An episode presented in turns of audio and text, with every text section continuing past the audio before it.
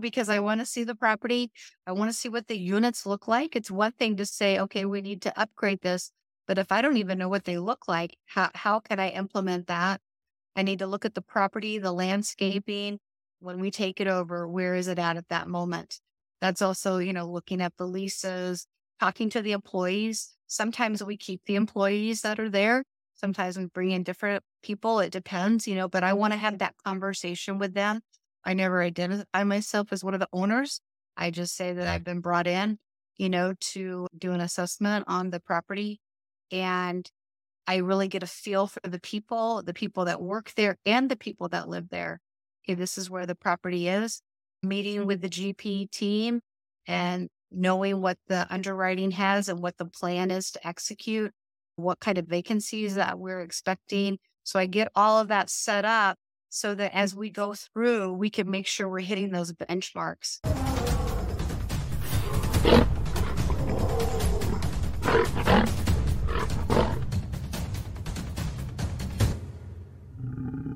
Welcome to the Lion's Den, the real estate podcast for perspicacious investors who know they have the strength to succeed in the lucrative commercial multifamily industry. Gain expert advice on your way to becoming a top performer. I'm your host, Adam Parrish. I have two of my co-hosts here at the moment, Fiya Mosley and Lisa L. Parrish. How are you guys roaring today? Great. How are you? and uh, I'm going to call it the conundrum of the day from here henceforth instead of the obstacle. The conundrum of today's episode is managing the manager. How do I asset manage my multifamily properties? And our special guest with us today currently works as an asset manager on multiple multifamily properties throughout various markets and co owns H2 Funding LLC with her husband, Lynn Harding. She has over 25 years of expertise in profit and loss analysis, asset retention, management, as well as helping guide clients to improve business practices, performance, and management. We are pleased to welcome on the podcast Cyndee Harding.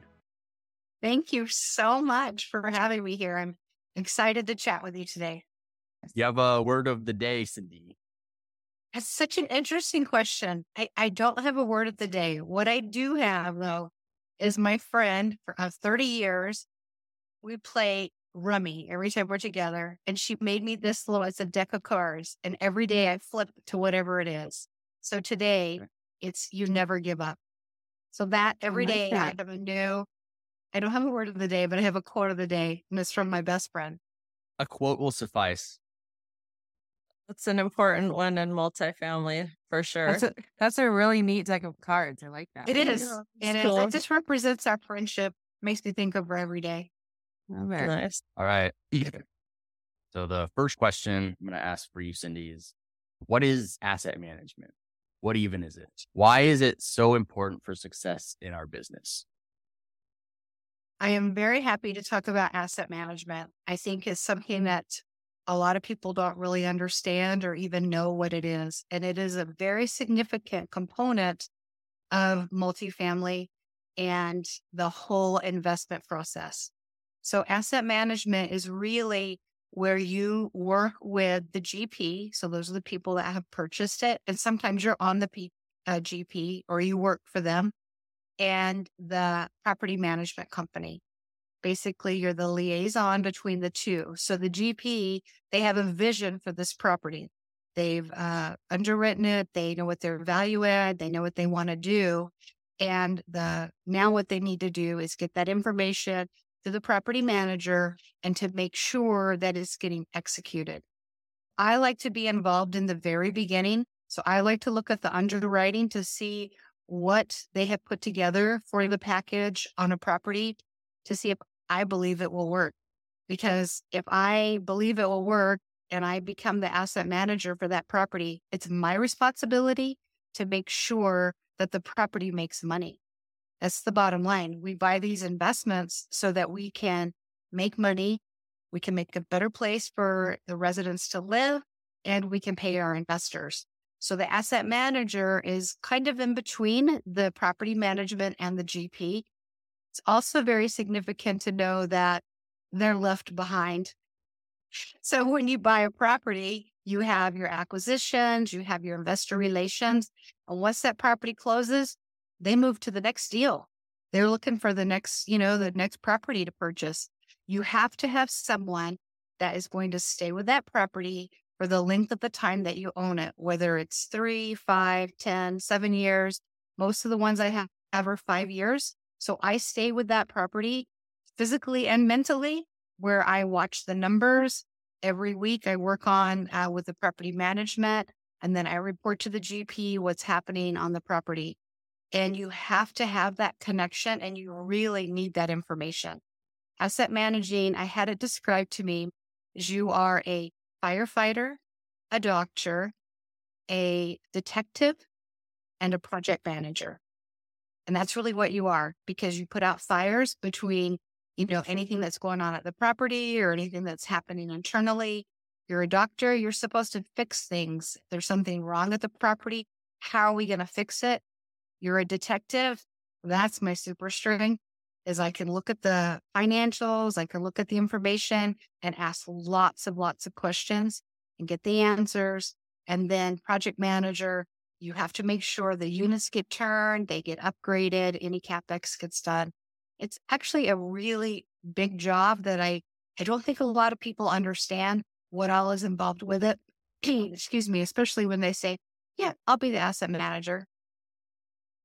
Right. I agree. I agree with you. I don't think so either. But that's kind of multifamily in general. You start and it seems like not that big of a thing, you know, and then the more you get in, I found the more you learn that you don't know and the more work that it is. Doing a syndication is a really heavy load actually and yeah, I can't imagine uh, managing all those doors and keeping the business plan in line and everything like that. It's got to be a lot of work.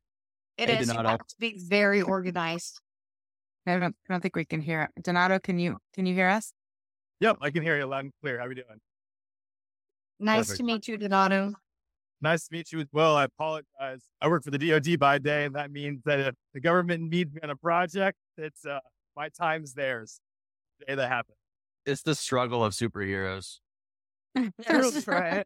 right. Well, I was just gonna say I'm an asset manager, and if someone needs me, my time is theirs. It's I get it. I completely understand. Perfect. Thank you so much. I like the scenic view though.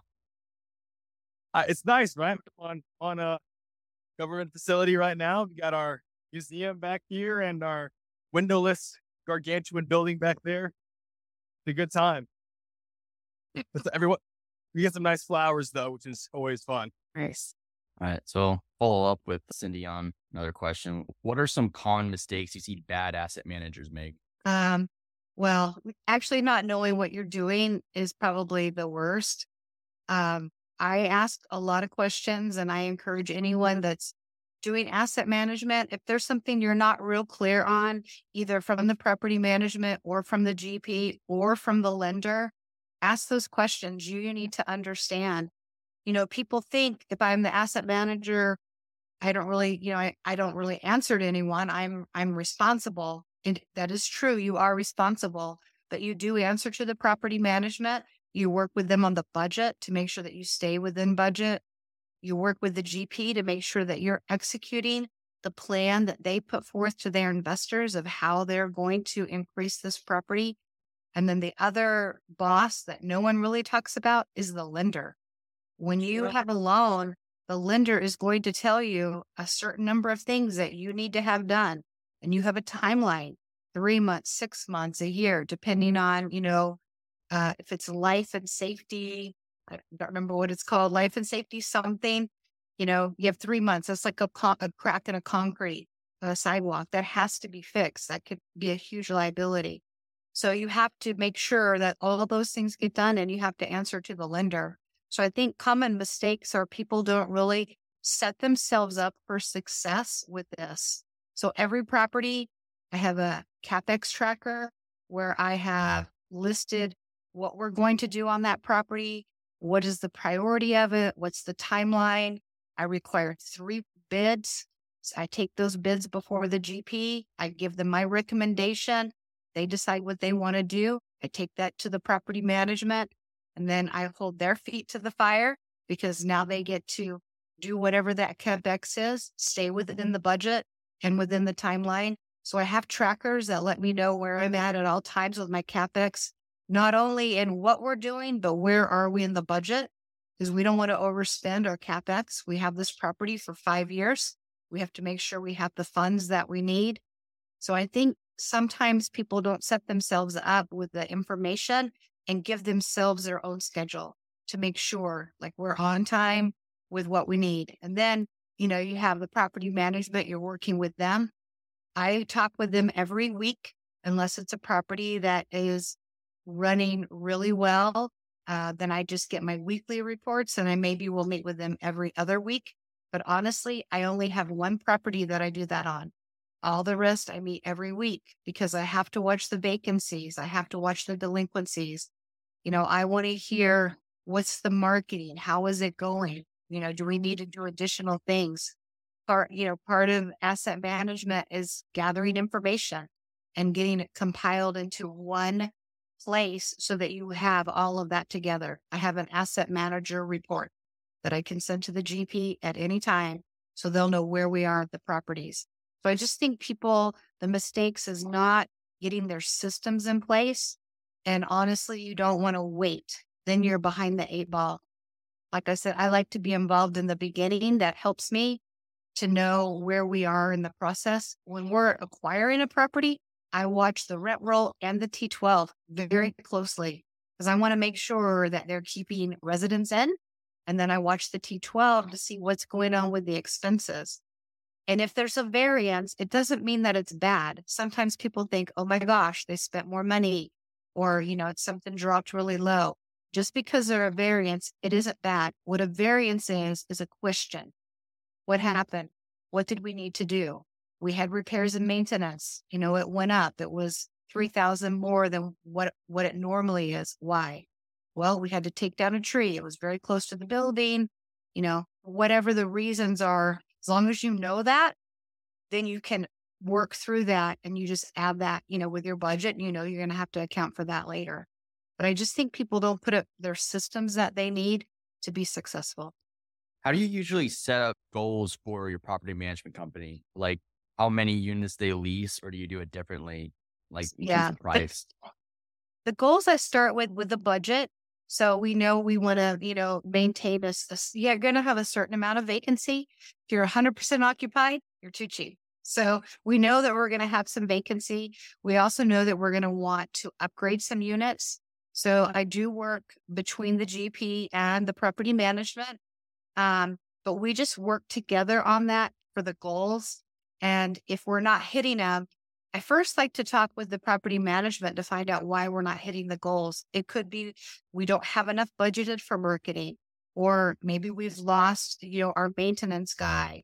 There's there's reasons why, and I want to understand that before I jump to any conclusions. So when I when I look at the paper, it just gives me questions to ask because I want to understand. I'm gonna I'm gonna ask Lisa a question that's gonna get her in trouble, maybe this is a subject I hear brought up a lot. What are your thoughts on investors getting a GP percentage just for the role of asset management? Um, I think asset managers are very valuable, um, but I don't think that an asset manager should get a piece of the GP just for being asset managers, um, or just for being an asset, ma- you know, in asset management. Um, when when we're doing asset management, we we're pretty much retired from that now, but we were we were also broker relations, bringing in the deals to the partners we facilitated acquisitions, getting, you know, st- from start to fish, finish, um, contract negotiations, the LOI, inspections, due diligence, the whole process really.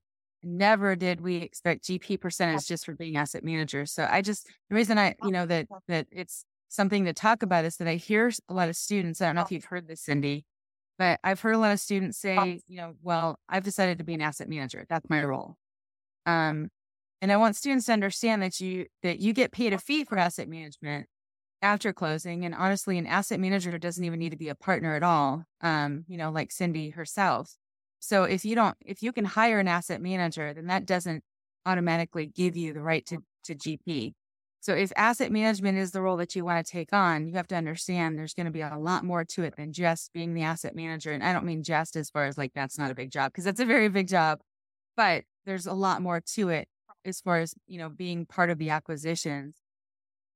I suggest that unless you have a very experienced GP team, though, that it is going to be one of your GPs that is your it, that is asset managing, because you don't want to hire someone that doesn't care. And I, I don't think you'd have that with Cyndee, but there's a lot of people that you can hire, and they're an employee, and you know employees don't care as much about the property than, a, than an owner does. So that was why we always, you know, throughout our, our my career, we were always the, the asset managers because we always believed an owner is, you know, it's necessary. But again, if you're an, experienced GP team and you know what you're looking for and you know what's going on, hiring an asset manager is fine. But of course, a, a, you know, there needs to be an experienced general partner that is overseeing that asset manager, working with that asset manager, like like Cyndee talked about. You just don't want to hire someone that doesn't care as much as you do. If you do hire an asset manager, you know, like I said, just make sure that somebody experienced is overseeing them. But the bottom line, I just want to make it clear that my opinion is if you decide that asset management's your lane, that's great. But understand, you know, you should be involved in the acquisitions and due diligence process from the beginning. Even your asset manager, if you hire one, needs to be involved. Like Cyndee said, she can't just jump in on day one and go, okay, now tell me everything going on. You really, you'd be behind by then. Um, I, I think that, you know, if you're an asset manager, you need to be physically at the inspections. You need to see what the value add opportunities are. You should be a part of developing the CapEx plan. And you're, and this, you know, especially if you are one of the general partners and you should be working with the management company prior to closing to make sure that you're all on the same page with your plan. You know, you don't want to come in after, after closing, like Cyndee was talking about. You want to be involved because you might want to tweak something that doesn't make sense ahead of time. And the sooner that you can do that, the, the easier your job's going to be.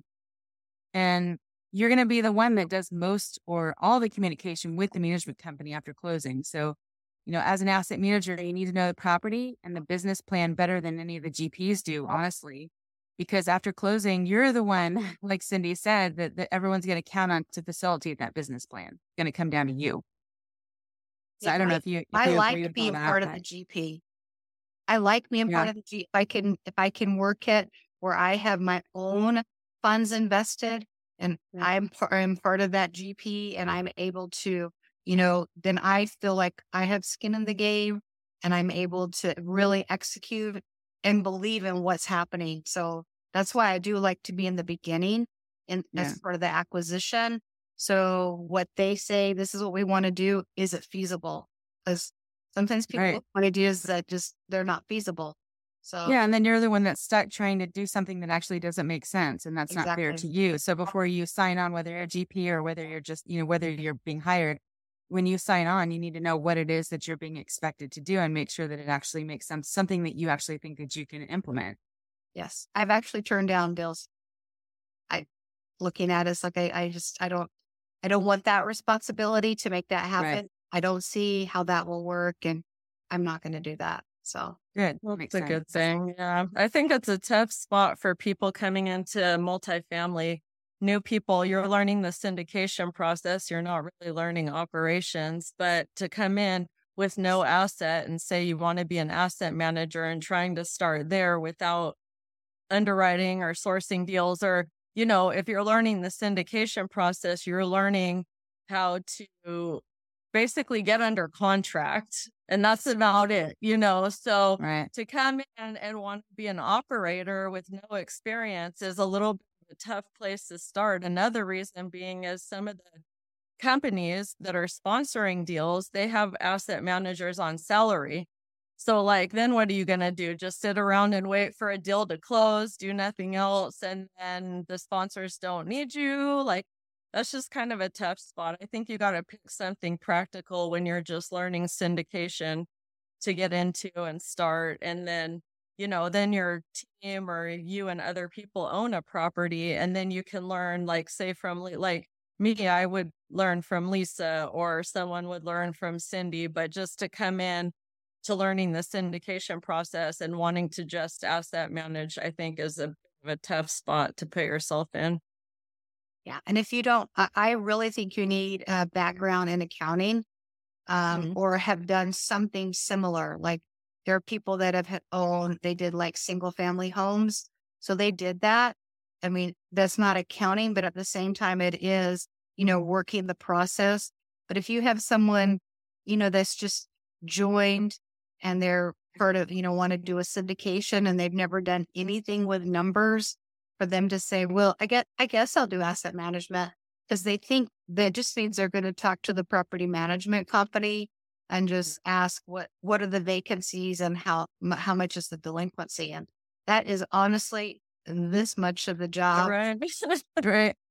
I mean, There's and so besides besides just besides accounting, which I think is very important, but if you have some sort of management experience, and it doesn't even, I mean, it would be better if it is property management. But I've I've seen some successful asset managers that started out in project management or other kind of just some sort, you know, where they're managing a team because you're managing people. And I, to me, my my opinion is the hardest part is the babysitting of the people. Um, even though they're not your employees, it's still a lot of people that you, you know, trying to get people to do what they need to do. Um, we had a management company. That's that's worse when you have a management company because those the staff actually works for you and you really are babysitting.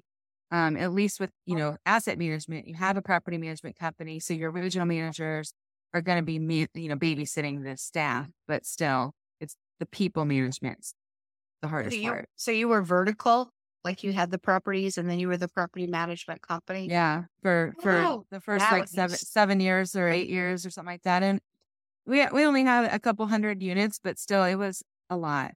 It- it's is a lot when it's lot.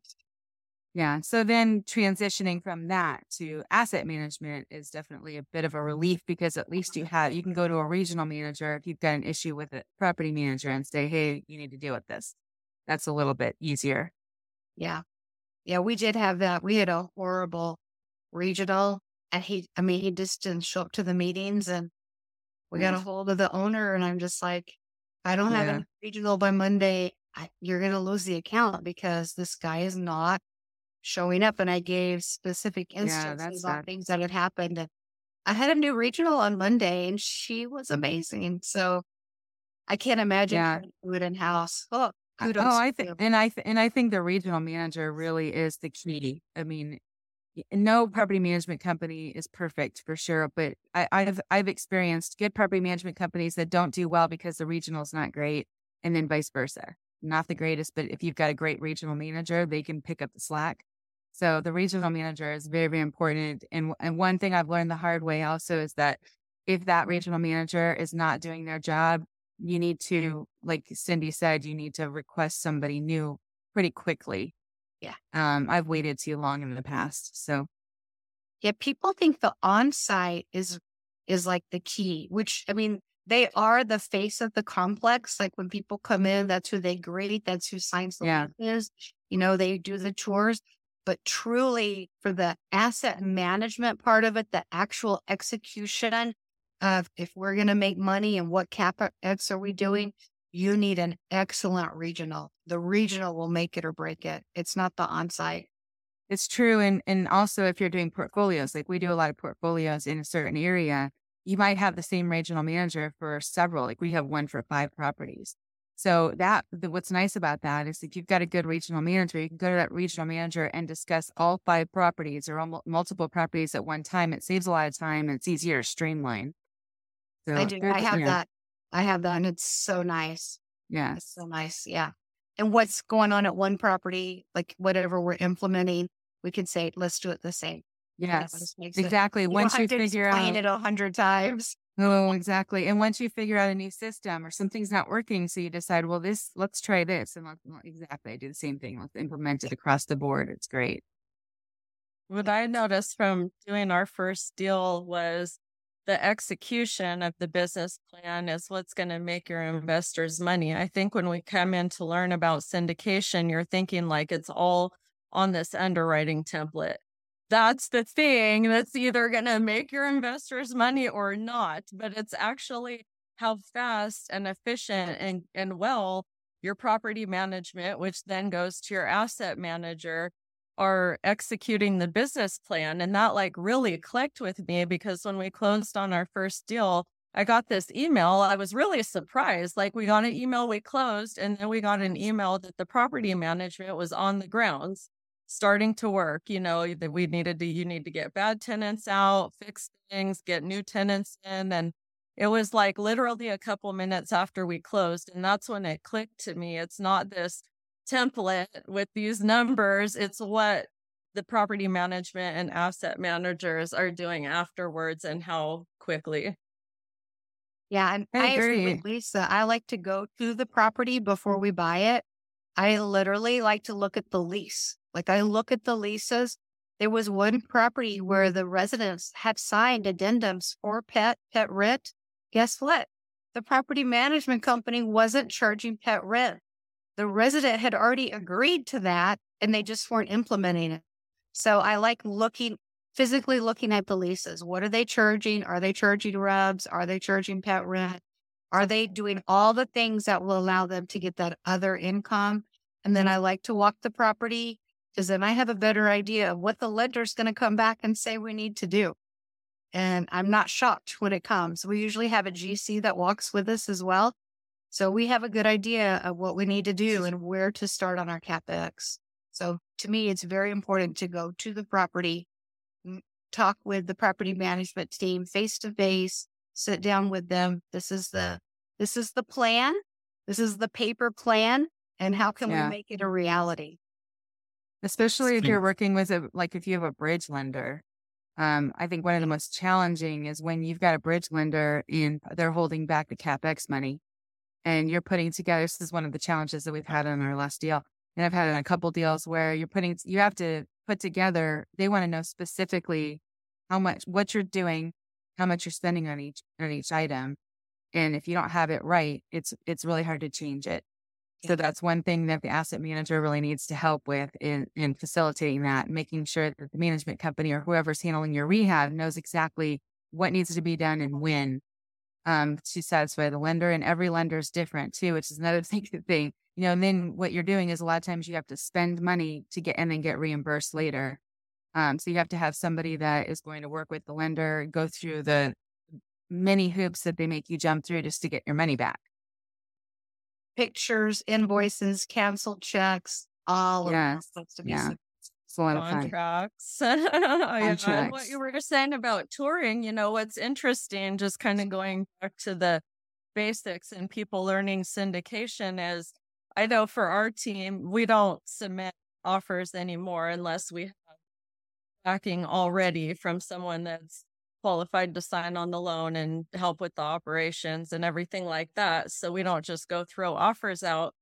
But um, with people going, like, say you live in an area like Texas, right? And you don't have those relationships with the experienced operators to sign on the loan and execute the business plan. And then you're going to tour it and you really know nothing about multifamily properties. So you're just kind of looking at it. And then people go and submit offers. And I think kind of going back to what you're saying, you really need someone before, in my opinion, before you go submitting an offer, especially for your broker relationships to, you know, have like Greg, you know, Lisa's husband will go before we submit offers because he has experience. Like it would, what good would it do if I would have just went and walked, you know, I live in an apartment complex. I can't tell what's wrong from the outside, you know? So I think that's just a little added thing that maybe people should be a little bit more cautious about, but that's just my opinion. No, it's it's true. We've gone to properties. I like you. I don't go. I, I'm like, does it look pretty? So, you know, is it a good color scheme? My husband, Right. my husband's in construction, and so he's gone to several properties where we've done an LOI, and he's like, "Oh no, no, no, no, the foundation, this, that, the roof." Right. He sees all that, and yes, it did cost us an airline ticket and a hotel stay, but it was worth it because Well, it saves money in the long run. But I, I mean, I think asset management really is two parts where you have, you know, your boots on the ground where you're t- dealing with the money and the stuff that you're talking about. But the second part of it is the, the rehab or the capex. And ha- depending on how big of a lift it is, if it's a bigger lift, like we've taken on some properties that full repositionings, I don't recommend it, but it's, it, it's a lot. Um, we had to hire actually a full time project manager for those. So sometimes you need to hire someone outside to come and manage those projects because it's way too much for an asset manager to do. But if it's, you know, just your basic stuff, your management company can do a lot of it. And then you can be managing your management company and you're still looking at the quotes and everything else. But, you know, I think it's, it's those two parts. Yeah, that's my tracker with my capex. Uh, I got I got an email today listing all the different things that had been completed and where we are. And you have to keep track of it. Otherwise, you get behind the eight ball. So hard to catch up. Yeah. So I think we can all agree that asset management is crucial. You know, it's also crucial is property market due diligence. You're not stuck asset managing an unprofitable property where you're unable to fully execute your business plan due to factors such as low market rent, low population and job growth, and high crime. That would be terrible if that was the case. What do, we, what do we do about that, Awful. Adam? I mean, what could we do? And how, how do we how do we combat that? A reliable market research tool is imperative for vetting potential deals so you can be well informed and confident in the area you're acquiring your property. And that's where Bright Investor comes in. The ultimate market research tool, allowing you to stay ahead of the game in this fiercely competitive market.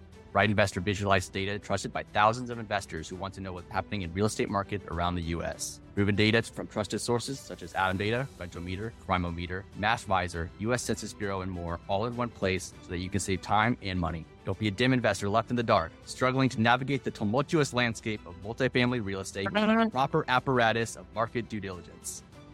If you'd like to become a bright, market savvy investor you're destined to be today, you can try it out by going to brightinvestor.com and use code A&E at checkout for 10% off. Once again, that is brightinvestor.com and use the only discount code that exists, A&E, at Right, checkout for 10% off. We have a competition going. yeah. Um, I'm actually happy to report on that. He uh, was the first converted affiliate this last week. Yeah, he, we, we already had Sophia builders won? who have started converting, um, but Fiya was the first one, first converted person. Nice. Sweet. I gotta Oh, go do God. some more videos just so I beat everybody. No, just kidding. That's awesome. Great. How did that presentation go last night? Went great, you know, talking to spread the word about Bright Investor and helping people understand that, you know, if you buy in a market or buy a property and you haven't done your due, due, due diligence, you're not investing, you're gambling. And just like asset management, when you're looking at, uh, you know, you're spending that hotel, a plane ticket to get down there and see this is what I can reasonably expect from this asset. I've done my due diligence. I know that if I make this transaction, here's what I'm going to need to do. That level of due diligence is necessary all the way from asset management to market research. So all those things can align to make a profitable investment because you're not just advocating for your own money at that point, advocating for yourself, lenders, your investors, and a lot, all the people that rely upon your success in this business. And with the company, billions of dollars flow throughout commercial real estate every year and doing your due diligence across the entire aspect of your business is a win for everyone. So is it gambling to not have an experienced asset manager? I think what you Absolutely. said that kind of reminded me of that because if you're finding deals like you know that's what i do it does what what are you going to lose if you sound like an idiot to a broker you're not going to lose investors money you know or anything like that so anybody can go out and kind of learn those basic skills of trying to find properties you know underwriting you may or may not get good at that, but it's not going to cost your investors hundreds of thousands of dollars. So I think that is really crucial, really crucial role with for what Cyndee money. mentioned earlier about property where they had already agreed to pay for pet rent, but they were implementing it. Only experienced asset manager will be able to find those self value adds where if there's a property we can buy, you know, update the property, renovate it, and do our value add component. That's what I call the paper pushing or the soft value adds that don't require swinging the hammer doing a reposition. In that particular case, I get to buy the property based off the NOI that doesn't account for all the pet rent the residents have already agreed to. And I can go in there, say, okay, guys, oh, this wasn't being enforced. Now it's enforced. And all of a sudden, I'm boosting my NOI, the overall value, by doing a paper push or soft value add that only an experienced asset manager is going to be able to identify. And when you have that experience as an asset manager, you know how to find those properties and know that I have two properties. One's going to require tens of people doing tens of unit renovations. It's going to be a lot of work. And this one has a lot of soft value adds via, you know, utility reimbursements, doing things like additional fees people already agreed to. And I can get similar, if not better returns, much easier process because you know what it takes to just actually implement what needs to be done. Yeah, it's so true. We got no pushback because the residents knew they were supposed to be paying rent. So they're Uh, nobody's going to go volunteer like, oh, you guys aren't charging me. You Exactly. know? So, oh my gosh. That's funny. So That's when It's really at the point where like just like anything else, and I think a lot of property managers are so overworked. They just work all the time. But when does it hit a point for an asset manager where you have so many units that you drop the ball? Like where is that, you know, point? Because it's gotta I mean, only we're humans. You only take on so much before your health goes to crap. And then you're not, you know, paying attention as well as you should be or whatnot. So is there like a unit count or is that different for everybody? You know, what what is your guys' thoughts? You're both have been experienced um asset managers. I think it's different for each person. And it also will depend on how, you know, what kind of deals you have. You know, are they really rough? How much work actually goes into it? Because, Okay. like you said, I mean, I have one deal right now also that I don't really, we do a call once a month. I look at the stuff um, every week and I'll throw out some ideas, but we're usually 99 to 100% occupied. And I know that that means we're too cheap, but we're not because we actually are above the market. And, uh, uh, you know, and we have no delinquency. I mean, so when you have things going that well, you're trying to find ways of, you know, pushing things up and lowering expenses. But that's, if I had all properties like that, I could take on 20, you know, a couple thousand units, but they're not usually like that. So you have the harder ones that you're going to be putting a lot more time into. But I had, we were asset managing over a thousand units um at, at a time at one time 10 properties and we were losing our minds it, it gets to be a lot um and you know Fiya knows some of the medical problems that I've had from too much stress and so I would suggest that you get to a certain point and again there is no actual number for it I don't think but you get to a point where you, if you start to feel overwhelmed rather than not taking on more, you can bring in somebody to help you. Bring in an assistant that can take on a lot of the mundane, you know, just admin tasks that you're doing. Things that don't need an expertise. You just teach them, right? Become know if you've- skilled at done that yet. delegating. Yeah, and that's something that I've recently learned. I was never good at it before, but I'm starting to to, to learn. I'm learning, and you know, working with a multifamily and the, a new property we're taking on. Um, you know, I've told them like I don't, I don't really want to do the asset management. I want you guys to do it, but I want to show you what to do and be there for. You know, I'll come in when there's problems, but a lot of it is just paying attention. And how can you pay attention to? I mean, at a certain point, there's only so much that you can do. Yeah, I, I think it depends too on your support system. So I have an assistant that does a lot of the mundane stuff I don't have to worry with. Yeah. The other thing is a couple of the properties we have assembled an asset management team. And so basically those are investors that are students or not maybe they're not new students but they've not had a deal they don't really know what what all to do and so um, i came up with like eight different responsibilities that are not uh, that don't require like my uh, full attention and so uh, we meet once a week they attend the property management meetings they their cameras are off and their microphones are off they're just kind of you know silently on the walls. Although they can chat me privately you know if there's a question or something. So they go to those meetings and then after that like the next day we have a team meeting and we talk about what's going on with the asset. We you know strategize it helps me when i go to the gp too because it's not just the property management and my thoughts.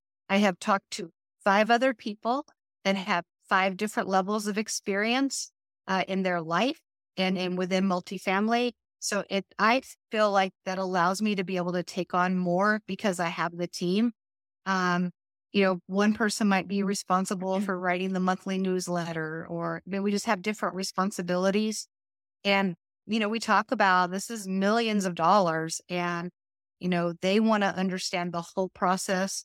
It also mm. creates a really safe space for those students to ask questions because when mm-hmm. you go through the training there's so much that you're learning and then you start implementing what you've learned but there's then you have questions about what you didn't know that you didn't know. And so i remember one of the first calls we had closed out a property but we were still racing and mm-hmm. this person was an investor and so that was a very safe place for them to say so confused how did we buy a mm-hmm. property and yet we're still raising? And so it was a way to explain how syndication works and, you know, what we're still doing. So because I have two, I actually have two teams that I'm working with right now, and then I have my assistant. So I feel like that really gives me the bandwidth that I need to, to do property and also to put my attention where it really needs to be. My attention doesn't need to be writing a newsletter about the property. That's, you know, someone else that's attending the meetings can hear what we're doing, that they can write the letter. That's a good point. Yeah, for sure. And I think sometimes, you know, we get into this um, learning syndication and, you know, there's a, like we said earlier, there's a lot more to it than we, would than we thought. There's a lot more work, a, a lot more time that goes into it. But with that, I think, you know, we all come in with this idea of, oh, I'm going to have 2,000 properties in two years or something, right? because you just don't really understand all the work or what exactly asset management has involved. And I think one thing for our team that we kind of took a step back after doing our first deal, we were like, wow, this is so much more than we thought. And so on the first deal, you know, they're one of the the companies already did have an asset manager and then Lisa's involved and she really does a lot of that stuff. So our team learned, you know, this much on the first deal. Now we're on the second deal with her and different people and we're going to be learning more about asset management. And I came to kind of appreciate the fact like we were able to start with a syndication, so to speak, on the first. You know, we found the deal, did the underwriting, Donato and Manny do a lot of great work as far as markets and just, you know, we've got a very synergistic team, but we weren't really that involved, or at least all of us weren't after closing and just being okay with learning more every time. And that's how you earn more responsibility, you know, so not expecting to come in and just be like, oh, these people should let me into everything because they probably don't even know you very well. I'm sure Lisa you know, had to take time to get to know us, to trust us as well. Yeah. I think it's great, Cyndee, what you're doing now with the students. And as long as the students, you know, sometimes they could be a pain in the butt, but as, as long as they are, you know, being respectful of your time and helping you, being very valuable, it's really a win win because they're to learn from somebody that is has been doing it for a while that's an expert like you are to be able to learn that um, before they even have their own property, or, you know, maybe they do have some of their own properties, but to learn it from you is invaluable. I mean, that was one of the things when we got started. We went to a managing the manager seminar. We we had been managing our own properties, so we did learn a lot of stuff from that. But as far that we went to an asset, you know, a managing your the manager, which you probably went to, right, with Dave Lindahl. And that was about it, though. There wasn't, you know, asset managers that could hold your hand and let you in on calls and be able to see like you know behind the scenes what's actually going on i think that's amazing. Yes i i love it and i do i do feel like they are getting a very very good education like that's a great. real hands-on. We're not sitting you know it's not just someone at the front of the class teaching something. It's like okay this is what we just learned in this property management meeting yesterday. What are your thoughts? You know and like I said, it's five five to six. One team is five, one team is six. You know, so I'm getting all their different perspectives and some actually have properties they've asset managed before. Some they just finished the boot camp, you know. Mm-hmm. So I feel like it's very worthwhile for them and it's very worthwhile for me. Um, like I said, I don't need to write the newsletter about what's going on at the property. They attend the meetings, they know right. what's happening. You know? Well, you probably learn from them too. I mean, smart yes. people in all different avenues. I, I, I can't tell you how many times like I learned from a, a multifamily and other students that I've worked with that had different experiences that I don't have and different perspectives. And so, so many times it's like, oh, wait a second, that's actually a better way to do it than I've been doing it. So I, I love getting other people's opinions and being able to you know, collaborate together. Yeah, it's it's been very good. I I have enjoyed it, and I think that they have too. I'm sure that is pretty awesome. You don't really know until you're actually doing something. You know, you can read and listen to videos or YouTube or whatever, you know. But like I said, our eyes were definitely opened on the first property we did. And it's funny, there's a couple of newer ladies to multifamily that we pulled into our team, like right in the hardest part of our deal we're working on right now. And I can't even imagine how that feels. There's so many more people involved than than you think when you're learning about multifamily. So many more. I mean, there's usually around 20 people, you know, between raising money and all these other things. And it gets very chaotic. So, you know, unless you're kind of thrown in there, whether it's like them with us just going through this money raise and all this and that, or asset management, you really don't know that much until you get into a deal, no matter how much you study. Yep. It's the real life. It's it's the real life thing. So yeah. but I still I love asset management. Like that's my passion. So it's fun to me. Can you give us like a, a good vision on what the takeover process typically looks like for a value add deal? The first within a year, usually. Sure. I love uh, being part of the acquisition. So I go to the property. It's, it's something that I won't say I insist, but I really insist that I go because I want to see the property. I want to see what the units look like. It's one thing to say, okay, we need to upgrade this. But if I don't even know what they look like, how, how can I implement that? I need to look at the property, the landscaping, you know, see, just kind of see in general where we are when we buy the property, when we take it over, where is it at at that moment? That's also, you know, looking at the leases, talking to the employees. Sometimes we keep the employees that are there. Sometimes we bring in different people. It depends, you know, but I want to have that conversation with them. I never identify myself uh, because I try, I like to be on the GP. So I never identify myself as one of the owners. I just say that I've been brought in, you know, to um, do an assessment on the property. And I really get a feel for the people, the people that work there and the people that live there.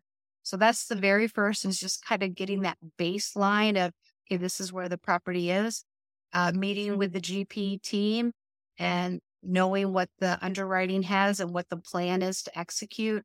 Uh, I create my schedule, big on trackers, my schedule of, you know, how many units that we need to turn in a month, you know, what kind of vacancies that we're expecting. So I get all of that set up so that as we go through, we can make sure we're hitting those benchmarks. We have a property that we just took over in December and we allowed for a really high vacancy in our first year because they're $300 under market. And we knew that. We knew the property, we knew the area, uh, but we also knew that meant people had to move out and they had to move out. And we needed, you know, at least 10 days to get to completely rehab those units. And that's having, you know, a crew where they're flooring, painting, lighting, everything.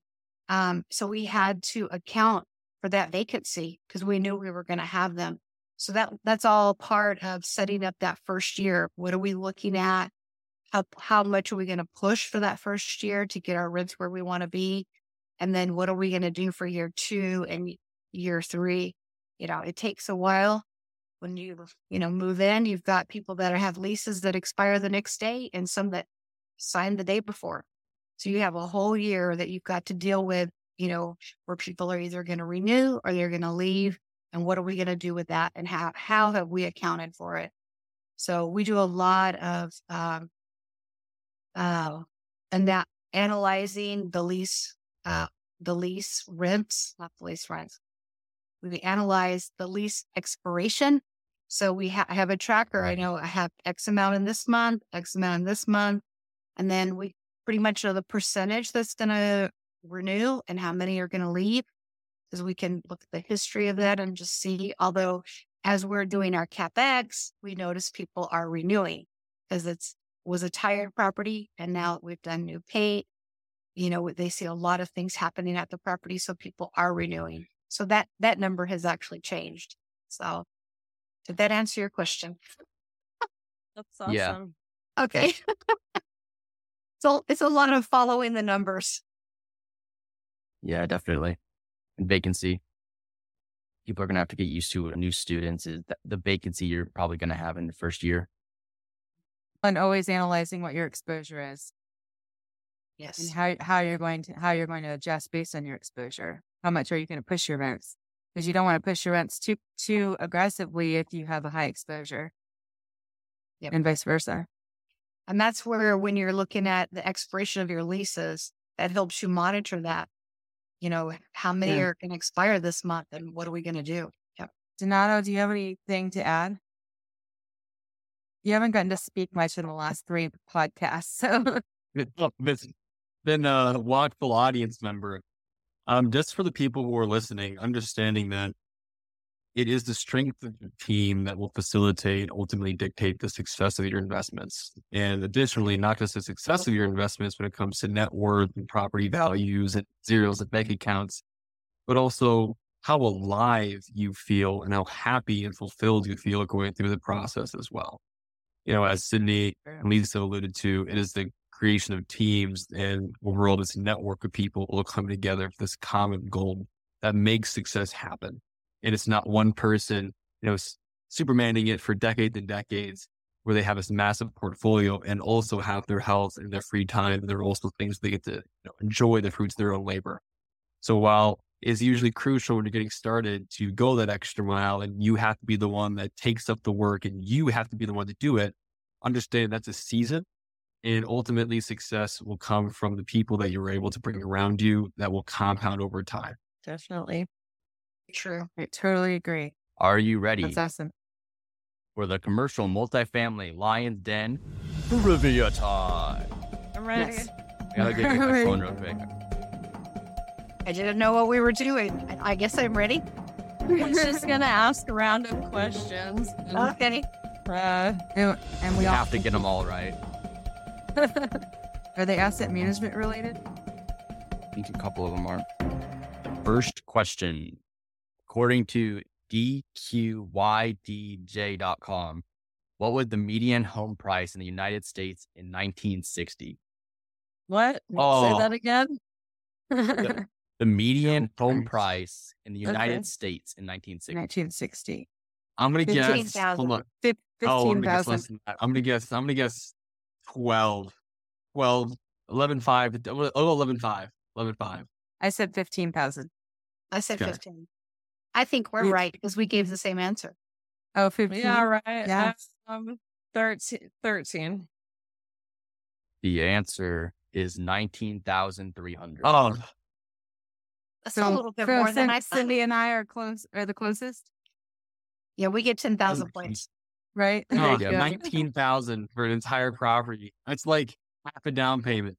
Buy a car for 19. Maybe. Not a good one. But Interest rates for 16%. So, you know, it all balances out, right? Right. And I think minimum wage was probably like $2. Something like that. like maybe. 25 cents. I can I can give my grandfather a phone call and he'll I'm sure he'll tuck my ear off about it. Like, yeah, okay. Back My in the first property.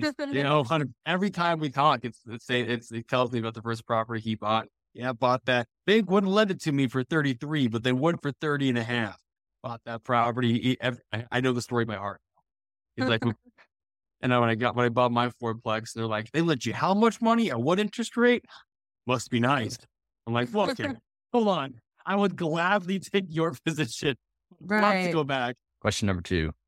According to a 2021 report by iPropertyManagement.com, what percentage of renters pay fully online via electronic check, debit, or credit card? As What of 2021. Yeah, 2021.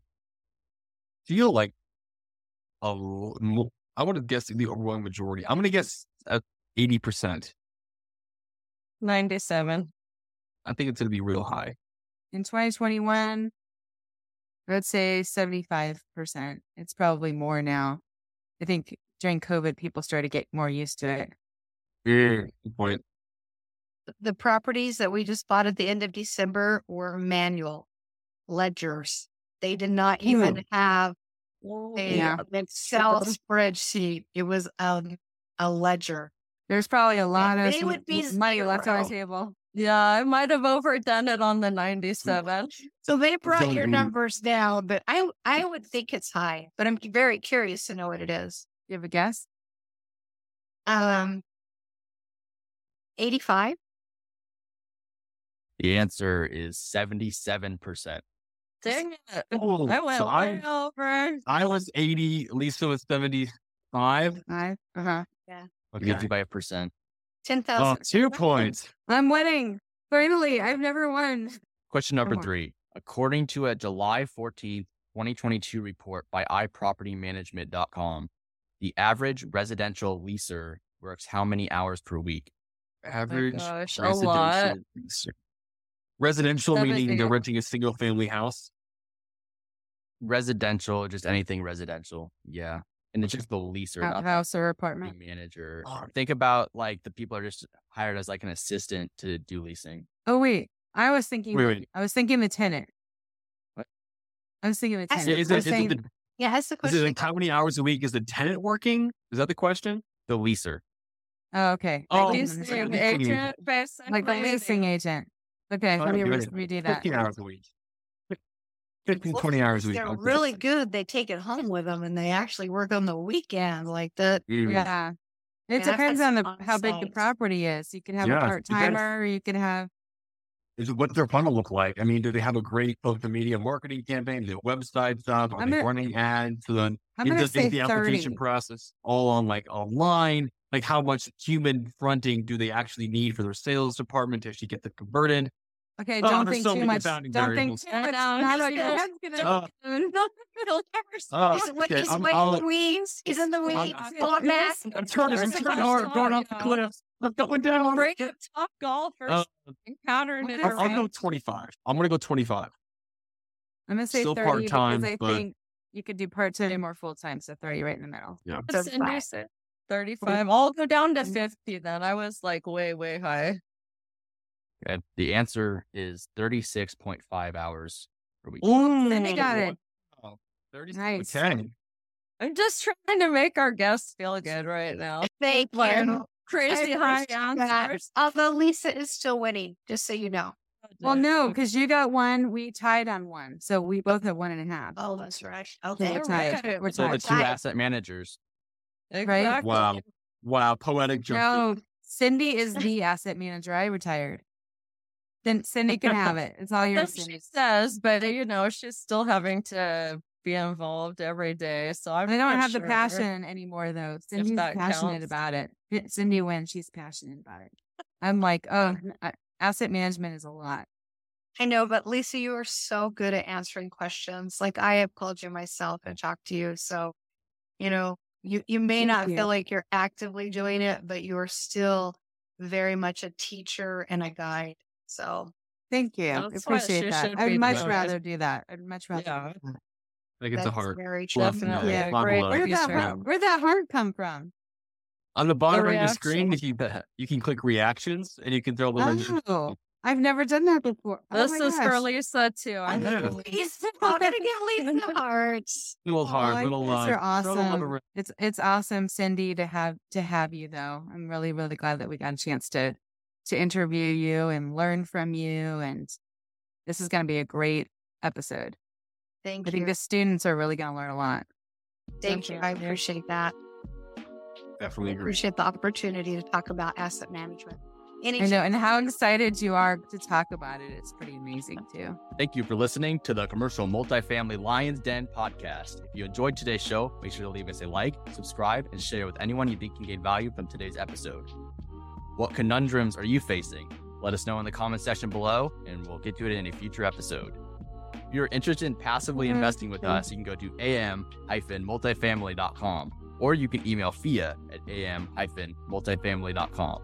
Those links will be in the show description, along with the Lions Den Facebook page and website. Thank you, and have a roaring roll. day. Or Best part absolutely best part. Well, thank you so much. much. Really appreciate it.